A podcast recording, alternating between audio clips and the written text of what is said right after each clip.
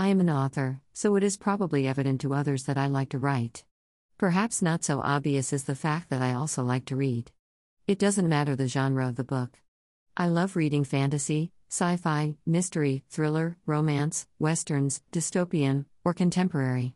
So, if the title or the book cover catches my attention, there's a good chance that at some point, I will curl up on the sectional in my family room and read that book. Right now, I'm reading a memoir entitled Talk About Hard How I Survived Sociopathy, Narcissism, and HIV in One Marriage by Karina Avalon. The author's story was so gripping that I found myself grabbing the book to read it when I should have been working.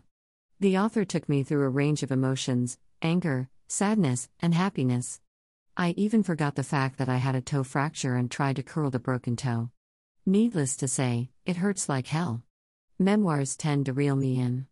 I suspect it is because it leaves you feeling connected in a genuine way to the author when it is well written. Memoirs are revealing.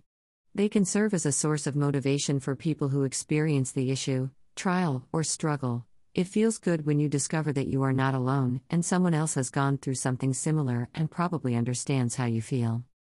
My love of memoirs may have subconsciously led me to choose this genre as I wrote my first book. First, I wanted to share, encourage, and inspire my readers. I wanted them to understand that I've walked a similar path and appreciate their struggle. Second, I hope that as my readers read my memoir, they feel connected and less alone. Third, I want my readers to believe that at least one other person out there has struggled similarly and lived to tell a positive story. Finally, I hope my memoir encourages someone ready to give up, that they can overcome their obstacles.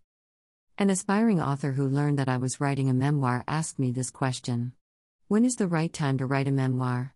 I responded, There is no right time. Begin at a specific beginning point and a specific ending date, and then write your story. He then asked me, Is there an age limit on writing memoirs? I mean, what age is too early or too late? I replied, Don't place a time limit on the subject.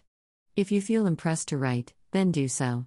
Moreover, no one knows when they are appointed to die, and there is no guarantee that you will reach age 65. So, just write. As I wrote my story, I felt compelled to write about the ups and downs, the mountains and the valleys, the days of sunshine and the days of stormy weather. I recognize two critical things.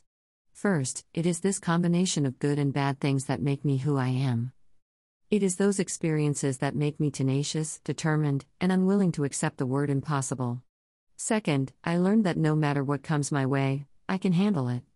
Because, as I sit back and re examine my life and the experiences I encountered, it is a miracle that I am still standing.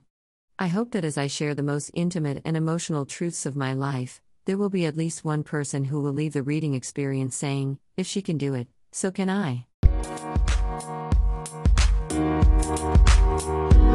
Thank you.